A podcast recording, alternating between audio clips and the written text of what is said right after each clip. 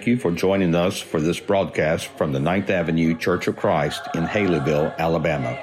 We hope that you will subscribe and will share our broadcast with others. Now, we take you to the pulpit of the Ninth Avenue Church of Christ. Well, good morning once again. I want to take your Bibles and open them to 1 Thessalonians.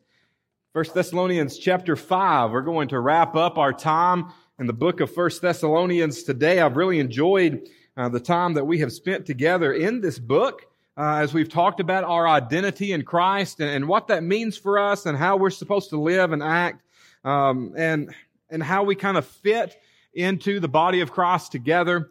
Um, last week, I, am going to tell you, I really, I, I'm like you a lot of times. Uh, a lot of times, I uh, can be guilty of of spending time getting ready to work into a sermon on Sunday morning, and then uh, sit down Monday morning and, and that sermon's over. That sermon's done. And I'm kind of pouring into the next thing, the next lesson, the next idea.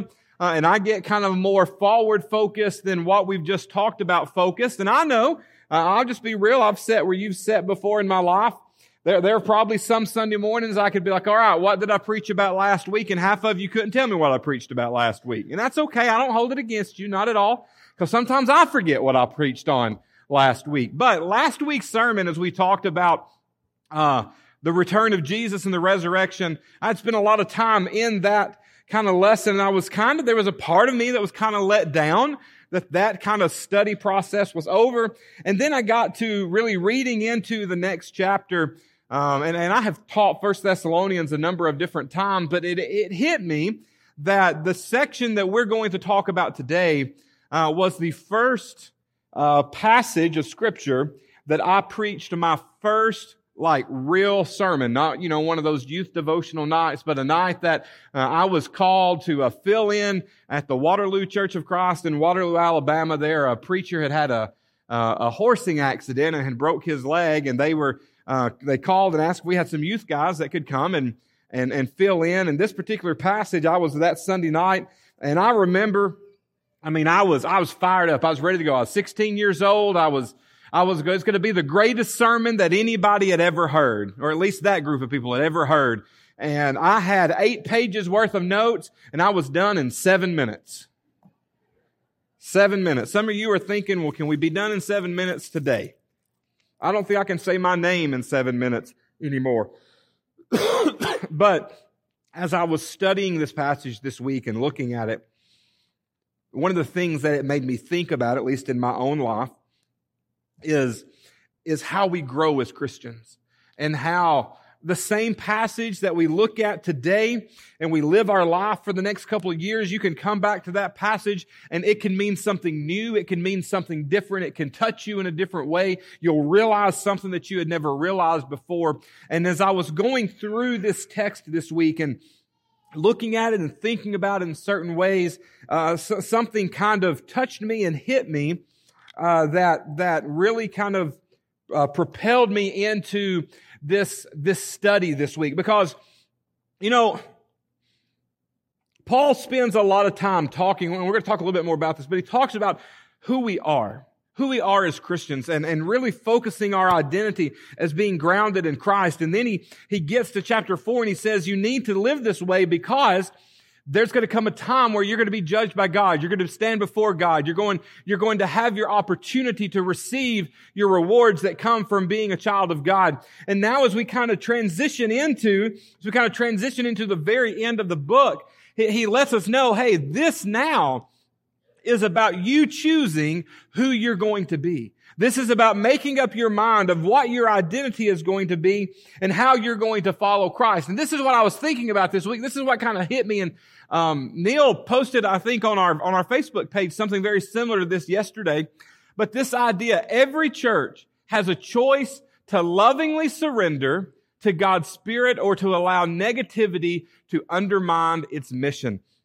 And, and I thought about this this week because, because as I look at the world around me, as I look at the situation that we're in in our country, the things that we face, the things that we deal with day to day, uh, as I watch the news, and I, and I, and I hear about things and I see politicians talk about this on this side and that on the other side, I believe that our nation as a whole has tilted to a negative mindset a little bit, an argumentative mindset a little bit. Um, and that comes when there's frustrations. That, comes when you go to the grocery store. And, and, and I've got a big family and our, our grocery bill's a lot more than some because of the size of our family. But we bought six bags at Walmart the other day of, of just little things that we needed. And the, and the price of that just totally blew my mind, just, just shocked me of how much so little cost. And then, how many of you have taken out a loan this week to get gas? Anybody? Anybody taking out a loan this week to get gas? Just me? Okay. Um, you know, and, and, and those type of things, they frustrate us, don't they? Those type of things frustrate us. And when we get frustrated, our attitude can tend to become what? Negative. Usually positivity very rarely comes out of frustration. That's why it's called frustration, right? And if we're not careful, if we're not careful, we can let that frustration in the world sense creep into our attitude, creep into our heart. And then as we begin to deal with each other, as we begin to walk with each other and live with each other, we let those worldly frustrations come in and affect our spiritual mindset, although there really shouldn't be a difference, but it affects our spiritual mindset. And if we're not careful, we allow negativity to become something that we're fighting amongst ourselves. So we have to make up our mind as an individual and as a church. Are we going to lovingly surrender to God's Spirit? Okay? And let God's Spirit dictate and push us where we need to go? Or are we going to allow negativity to undermine its mission? Whose mission? God's mission, God's Spirit's mission, the mission of making disciples, of being like Christ and helping other people become like Christ. And as we read this section and through this section, what I've kind of gathered from it is he says, look, in a nutshell, you are this in Christ Therefore, you make up your mind. Are you going to live in a positive way or are you going to live in a negative way? And he's going to talk about some things that will cause us to live in a positive or in a negative. But this idea is so important because someone told me one time, I was dealing with some things in my own life, and he says, Your perception defines your reality. And I think that's very true. Your perception defines your reality. And if we go through life with a negative perception, and we're kind of, we've kind of got that negative filter in our life. Our reality around us is going to be perceived as what? Negative. If I'm a half, uh, a glass half full kind of person, every situation I look at is going to be half full. Now, the flip side of that, if I'm a positive person, if I choose to live in a positive frame of mind, if I pray, frame things, things in a positive way, no matter what's going on, then things around me will seem more positive. And, and churches can, can, can do that. We can be, you know, look at things in, in a negative kind of sense, or we can choose to look at things in a positive kind of sense. And those things are so important. If we make up our mind to be a loving church full of God's Spirit, then that's going to help us as we have to face and deal with challenges to look at those challenges and deal with them in a positive way. Can you deal with a negative thing in a positive way? Absolutely. Absolutely. So Paul's going to talk about some things here, and, and, and, we're going to dig into some of these things together this morning. The first thing that I want you to see from this whole book, as we wrap up the end of it, and really from a lot of Paul's writing, is that the indicative comes before the imperative. The indicative comes before the imperative. Now, someone raise your hand and tell me exactly what that means. Raise your hand if you're like, okay, that's a great statement, but I have no clue. Have no clue. Okay. So the word indicative carries the idea of a state of being or who we are. Okay. So, and then imperatives are like the things that you must do, you have to do. And so here's what I want you to see from this entire study, first and foremost, is who we are comes before what we do. Comes before what we do. Now, let's back that statement up just a little bit and let, let's, let's not have any confusion because I don't want any confusion. Once you become a child of God, that, that, that is the first step in this process. Having your sins washed away. Um, Jesus says, you know, believe, um, believe and be baptized and you shall be saved. uh, Peter says on the day of judgment, Acts 2.38, repent, be baptized, every one of you, for the forgiveness of your sins, and you receive the gift of the Holy Spirit. We've talked about that within this lesson, okay? We've talked about the, the words from First Peter of of your baptism now saves you, not the, just not the removal of dirt, but the, the pledge of a good conscience to God through the power of the resurrection in Jesus' case. So we can have all, we get, we got all these. That's the first thing, okay? You become a child of God. You become a child of God. Now, I am now a child of God. I've gone through that process. I've had my sins washed away. I've been baptized. Okay. I'm in that saved state with Jesus. That's where this comes in. The indicative now comes before the imperative. Who I am comes first. And I think that's something that sometimes within our fellowship, within maybe our history, within our past, that we've taught maybe the other way around, that the imperatives come before the indicatives, or put it this way, what we do makes us who we are. If I want to be holy, if I want to be holy, then I have to do these things to be holy. Okay, does that make sense? I, I, Paul says, though, you are, so go do. He does not say go do so you can become. You're already a child of Christ. Now, in my research this week, I came across something that was very interesting. It's, it's from um, it's from a book called uh, Jesus Now. And um, he, he says that there are 30 different things that once you become a child of God, you are defined by. You are defined by these things, not by doing anything else than becoming a child of God. Let me read some of them to you real quickly. Not all 30 of them, but he says, when you become a child of God, you are dead to your sins. You have been made alive with Christ. You are born of God. You are God's masterpiece. You are an heir of God. You are more than a conqueror. You are beloved by God. You are free in Christ. You are forgiven. You are healed. You are strengthened. You have Christ living inside of you. You are a citizen of, of, heaven. You have everlasting life. You are sealed with the Holy Spirit until the day of redemption. God is for you even when others are against you. And that's just a few of those things. There's 30 of these things that he says, when you become a child of God, you are these things. That is what defines you. And you don't have to do anything to have those things other than be a child of God. Now, like I said, sometimes we're backwards in that. Sometimes we teach you have to do this and this and this and this to have this in God or to be right with God. If you really study this book, if you really study this book, Paul spends, there's five chapters in this book. Paul spends three chapters of the five talking about who we are before he talks about what we need to be doing. And that really jumped out to me this go around. Because I want you to know that there is value in your salvation.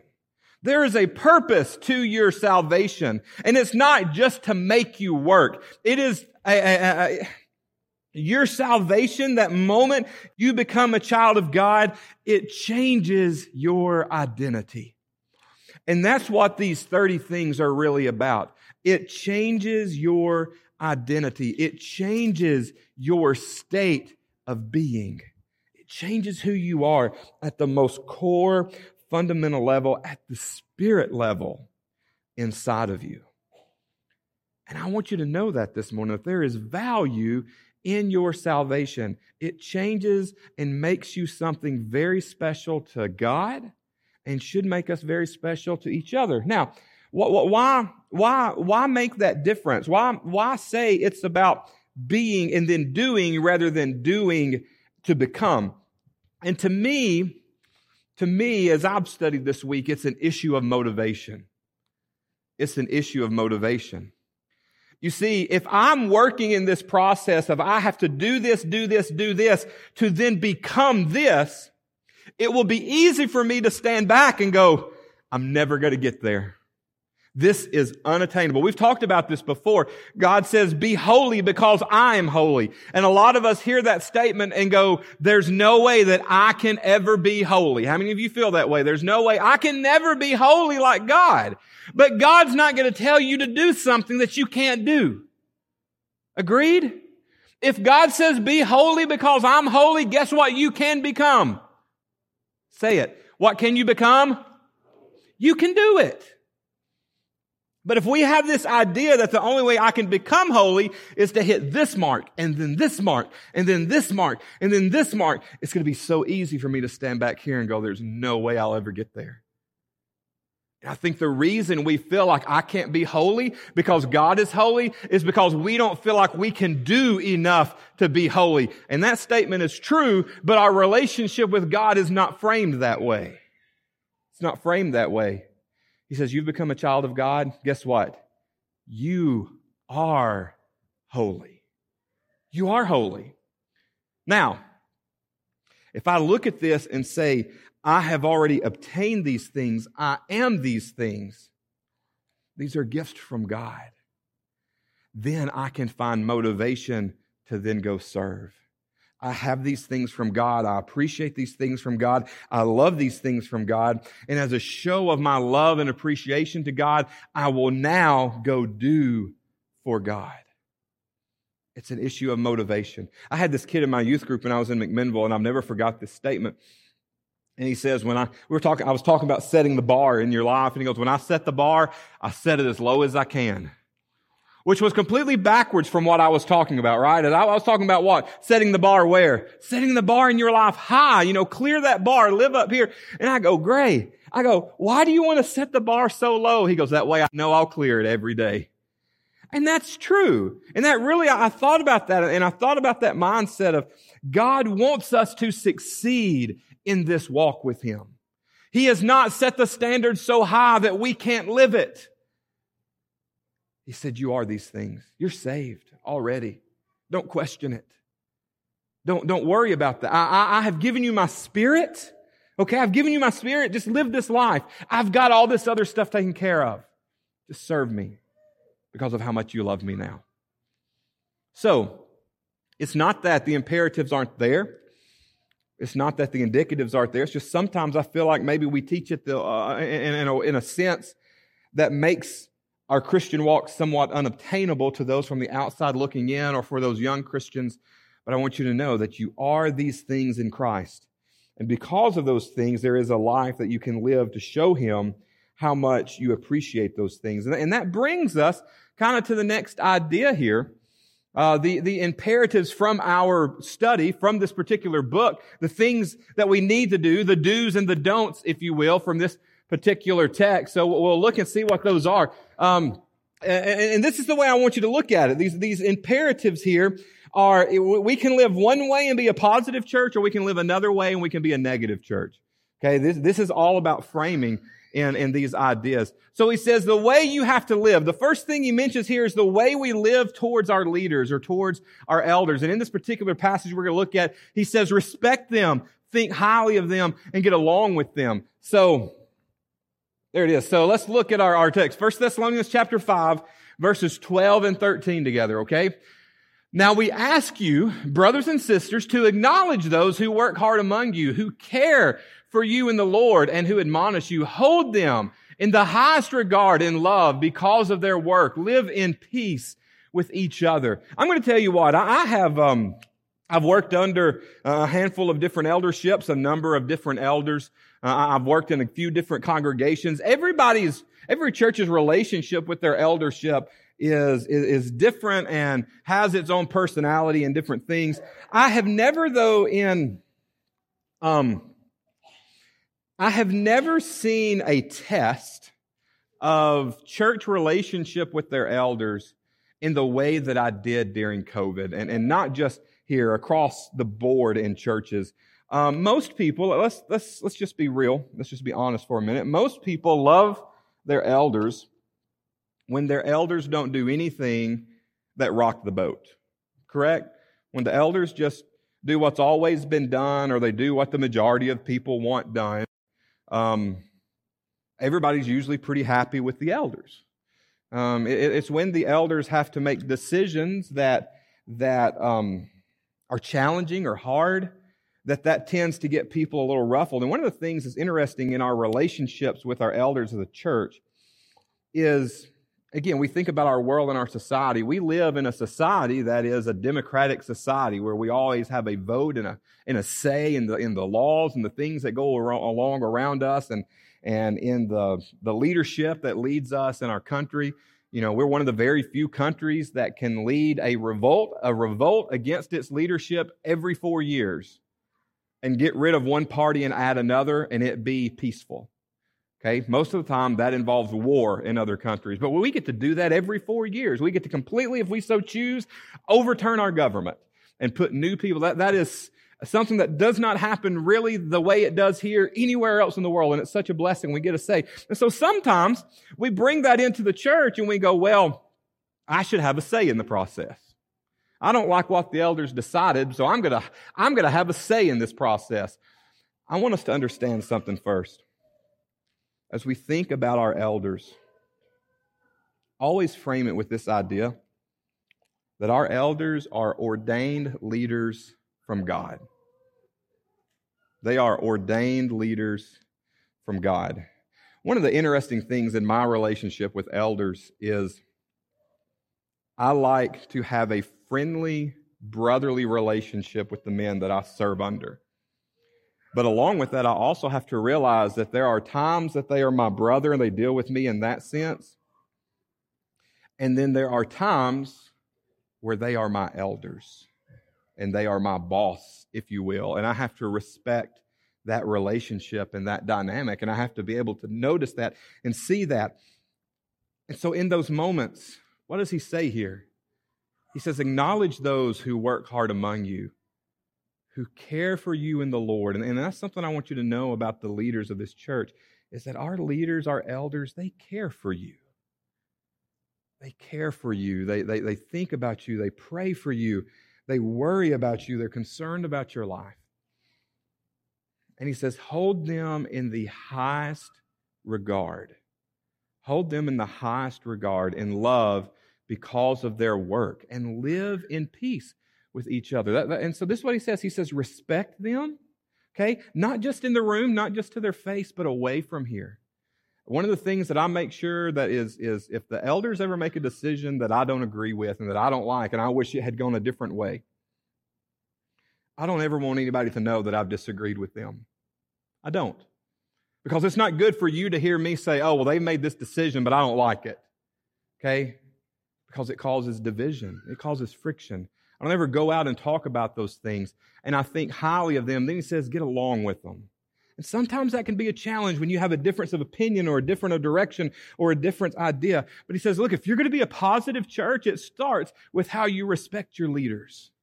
And if you don't respect those, then it's going to trickle down in negative ways. But if you do respect them, it's going to trickle down in positive ways. So the first imperative here is how we look at our leaders and our elders. He says, respect them, think highly of them, and get along with them. Then the next imperative is towards our brothers and sisters, towards each other. All right? Towards each other. He says, warn, encourage, help, and stop keeping score. Okay, let's see what he says here. 1 Thessalonians 5, starting in verse 14. And we urge you, brothers and sisters, warn those who are idle and disruptive, encourage the disheartened, help the weak, be patient with everyone, make sure that no one pays back wrong for wrong, but always strive to do what is good for each other and for everyone else. So let's break this down for a second. First, he's, he's got three kind of categories here. He says, warn, encourage, and be patient. Okay? Now, I, I think these are interesting things because he first he says, warn those who are idle and disruptive. Let's, let's back up and just look at this word idle for just a second. Sometimes people who are idle, sometimes people who are disheartened or maybe not involved can look from the outside as the same type of person. I'm just not doing a whole lot. I'm not really that involved. But these words here, first and foremost, tell, first and foremost, tell me that I have to know you to know where I'm, to know how I'm supposed to deal with you, to know how I'm supposed to approach you. Do I, if I don't know you, I may not know if you're idle or if you're disheartened. I may not know if you're disruptive or if you're just really frustrated and down and just need some encouragement, okay? But the first thing he says to do here is there comes a time and a place where our brothers and sisters who just sit there and decide not to do anything, and then in the process cause problems, he says, warn those people. Warn those people to not be that way. Tell them, hey, look, this isn't allowed. We're not doing negative. We're not doing negative. We're, not doing disruptive, okay? We're not just going to sit here and, and lob grenades into the situation.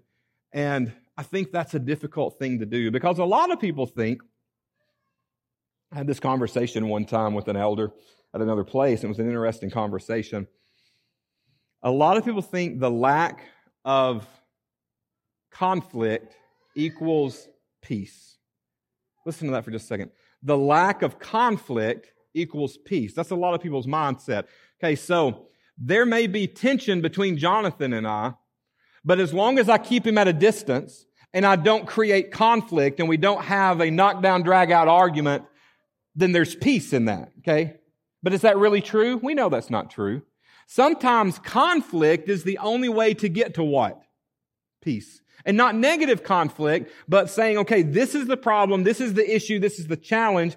You need to work on this, I need to work on this, we need to work through this together, okay? Warn them and say, we're not going to. So sometimes we have to work through difficult moments to get to peace. But then the next thing here is encourage the disheartened, okay? Encourage the disheartened. We have to sometimes roll our sleeves up and say, I don't know what's going on, but, but I'm here. And, and I just want to be here with you. All right. This is about relationships.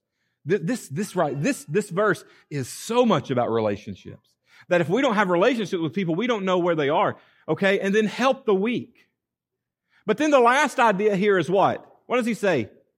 Be patient with some people.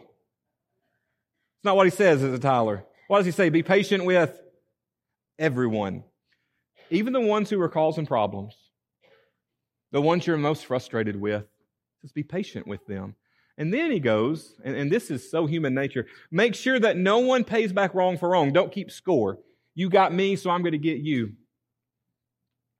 But always strive to do what is best for yourself. Is that what it says? This verse has nothing to do with your feelings whatsoever. It has to do with whose? The other people. Make sure that nobody pays back wrong for wrong but always strive to do what is good for each other and for everyone else. Your feelings aren't even mentioned in there, are they? They are. But it's mentioned in someone else making sure you're taken care of, not you taking care of yourself. Spend your time and energy taking care of other people, and then other people will spend their time and energy taking care of you. That's how we create positive things in our church. Um, towards yourself. He talks about yourself here. He says, Rejoice, pray, and say thank you. Starting in verse 16, rejoice always. I love this. This is a command, although we take it as a strong suggestion sometimes, because sometimes we're negative Nancy's and we don't rejoice in things. But he says, rejoice always. Pray continually. Give thanks in all circumstances, for this is God's will for you in Christ Jesus. Okay. So he says, look, in your own life, you need to have a sense of joy. Once I realize that I am all of these things that I mentioned in Christ, I should have an abundance of joy. All right. I should overflow with joy. That should be where I am. That should be my mindset. That should be my disposition. I should be a joyful person. If I'm not a joyful person, then I don't understand and grasp who I am in Jesus. I truly believe that. If you're not a joyful person, you don't understand the power of the Holy Spirit that lives in you. You have put out the Spirit's fires. He's going to talk about here in just a moment. But he says, be rejoiceful always. Always be prayerful about things. And then when you are talking to God, give thanks regardless of what's going on in your life. For this is God's will. This is what God wants for you out of your life. He moves on. He said, Then there's this idea of what we do towards God. He says, Don't distinguish or despise the Spirit's work. Do not quench the Spirit. Do not treat prophecies with contempt, but test them all. Hold on to what is good and reject every kind of evil. This is an interesting verse to me because it is the opposite side of the coin from a biblical perspective of what's going on in Corinth, okay? So in Corinth, as you read the book of First Corinthians, they have really bought into the idea of spirit led things, right? I mean, to the point that they're like, hey, the Spirit's given me this and giving you that, but I'm better than you because of what the Spirit's given me, my, my gift and, and, and the way I'm serving, I'm better than you. And like, they're taking it to a whole, like, they're on the they're on this side of the spectrum and Paul comes in and he's got to pull them back from that. He's got to pull them back to the center of that. And this church in Thessalonica seems to be on the other side, almost to the point that they're afraid of the Spirit of God. And they're trying to put the Spirit out. And I think for a lot of us in the churches of Christ, this describes where we've been as a church. That we're afraid of the Spirit of God. I'm going to tell you why I think we're afraid. Two things. Two things. One is because of what other people say that the Spirit does and is. And we don't want, we think that's wrong. And so we don't want to be wrapped up or, or accused of being that at all. So we're going to run all the way over here and we're going to put it out and we're not going to have anything to do with it. And then secondly is this. We like things we can quantify. We like things we can quantify. And in our minds, in our minds, we feel like we can quantify who God is. And we can fit him in a box, God the Father. Okay? And then we think we can quantify Jesus, Jesus, God the Son. But then there's this mysticalness, if you will, sometimes that surrounds our thought of the Holy Spirit or the Holy Ghost. And those words seem unquantifiable, if that's a word. And we can't fit him in a box to make sense out of him. So we just ignore him. So we just ignore him. And, and Paul says, as you're dealing with your relationship with God, an imperative, a do and a don't here is he says, don't quench the Spirit. And we do that in, in a couple of different ways, but I think ultimately we do that by putting our own desire over what the Spirit wants. Now, this is an interesting conversation because we can get into to New Testament, you know, spiritual gifts and, and today's spiritual gifts and to what degree does the Spirit guide us and, and give us ideas and thoughts and lead us? And we all believe that if we seek God's will, God's going to motivate us and, and, and push us in certain ways. But what I've seen, this goes back to respecting our elders and respecting each other, is, is the elders may be spending some time praying about something and they may, they may be, they may feel that the Spirit is leading them to make a certain decision. And the Spirit is really pushing them in that way and they say, okay, we're going to pull the trigger and do this. The Spirit is leading us in this direction.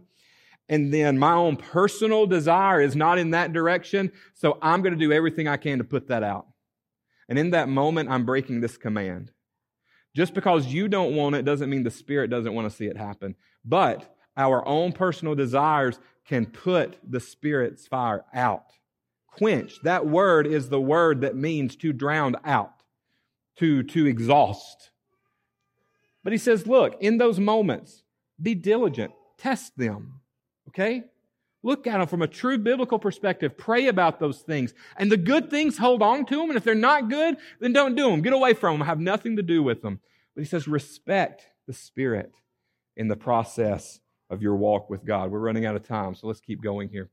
Here's the last thing that I want you to get that helps us frame things the gift that keeps on giving. Paul starts out this book talking about grace, and as he ends it, he says, May God Himself, the God of peace, sanctify you through and through. May your whole spirit, soul, and body be kept blameless at the coming of our Lord Jesus Christ. The one who calls you is faithful and will do it. Brothers and sisters, pray for us. Greet all God's people with the holy kiss. I charge you before the Lord to have this letter read to all the brothers and sisters. The grace of our Lord Jesus Christ be with you. Let's back up. You know what I've not had heard a lot of lessons on lately? Verse 26. Greet all people with the holy kiss. Should we spend time on that or is COVID taking that out? I don't know. So um, that's supposed to be funny. Nobody laughed. That's okay. Back up one more. The grace of our Lord Jesus Christ be with you. He starts with grace and ends with grace. And this is what I want you to understand God gives us grace to start and finish the race. God gives us grace to start and finish the race. God is on your side this morning. I want you to know that. God is on your, God is pulling for you. God is rooting for you. God wants you to succeed in, in this life as His child. He wants you to, all these things that He has made you. He wants you to continue being those things. And He says, when you struggle with those things, understand I'm right here beside you. I'm right here beside you. I'm in the boat with you. Jesus tells his disciples one night, he goes, Hey, get in the boat. Let's go to the other side. In the middle of the night, a storm comes up and they look at Jesus. He's asleep and says, Don't you care that I drown? He says, Do you still have no faith? He calms the storm. And I think he asked that question for a lot of reasons, but one reason is this. Don't you realize who was in the boat with you? He says, I told you, let's go to the other side. And if Jesus says you're going to go to the other side, then where are you going to go? To the other side. And he says, My grace is right here with you. I'm here with you at the beginning of this journey. I'm going to be with you in the middle of it. I'm going to be right there with you at the end of it. God's grace gives us the ability to start and finish the race. And our identity can be grounded and rooted in that on this day. So that brings us to the end of this study of First Thessalonians. I hope that you have found it beneficial. I hope that you have grown in some way from it. I hope you've learned something from it. I hope that uh, this book has, has, has touched you as it has touched me over this study together. Let's close our lesson with a word of prayer and then we'll have the invitation. God, we thank you for the chance to just be in your presence this morning. We thank you for those in this room. We thank you for those who have gone before us and have begun to live with you uh, in heaven as we all wait the coming of your Son so that we can all spend eternity with you. God, we thank you for your spirits, and we thank you for Paul and his willingness to, to listen to your spirit and write these words that we've studied over the last six weeks. We pray that we've been encouraged, we pray that we've been uplifted, and that we continue to focus on who we are through you and continue to walk in that identity and always be known as a child of yours.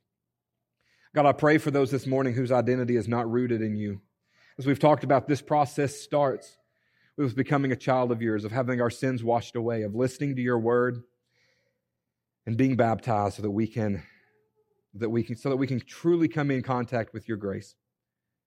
And from there, God, be with those that are struggling, that need your grace maybe more than others in this moment. Give them strength. Let them know that you are there. So in your son's name we pray. Amen.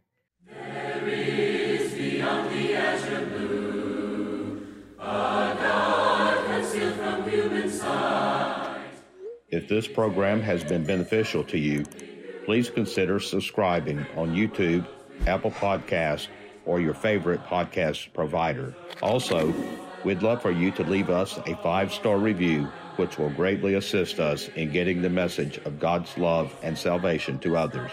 We'd love even more for you to join us in person. We are located at 2309 9th Avenue in Haleyville, Alabama. You can also check us out on Facebook, Instagram, and Twitter. Be sure to join us again, and until then, remember, we are a Church of Christ caring for its community.